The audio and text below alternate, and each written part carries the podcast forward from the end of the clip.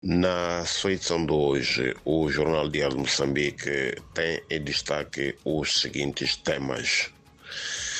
Na cidade da Beira, uh, o número de detidos em conexão com raptos já totaliza cinco nas últimas semanas. Uh, na província de Sofala, 92 empresas uh, foram colocadas uh, no tribunal por falta de pagamento de multas aplicadas pela Inspeção do Trabalho. Enquanto isso, em Tete, foi já aberta a ponte metálica sobre o rio Revube para peões motorizados e bicicletas. Ponte esta que liga, portanto, a capital provincial e a vila municipal de Moatize.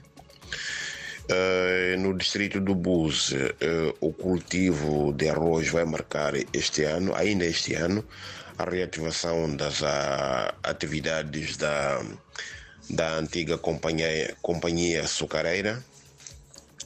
Uh, o arcebispo da Beira uh, considera que os erros contidos nos livros de ensino revelam a falta de profissionalismo por parte das pessoas uh, que realizam este trabalho. Uh, os Estados Unidos da América vão desembolsar, o governo norte-americano, aliás, vai desembolsar 14 milhões de dólares para projetos de acesso à água, saneamento e serviços de higiene na zona norte de Moçambique.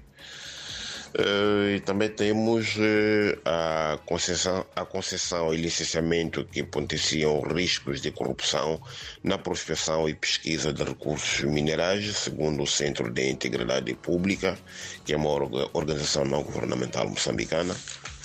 Finalmente temos o desporto em que o Xingal de Tete e o Ferroviário de Climane vão disputar a final do Campeonato Nacional eh, da Segunda Divisão de Honra, fase regional centro, numa altura em que Bahia de Pemba eh, está praticamente de regresso ao Moçambola.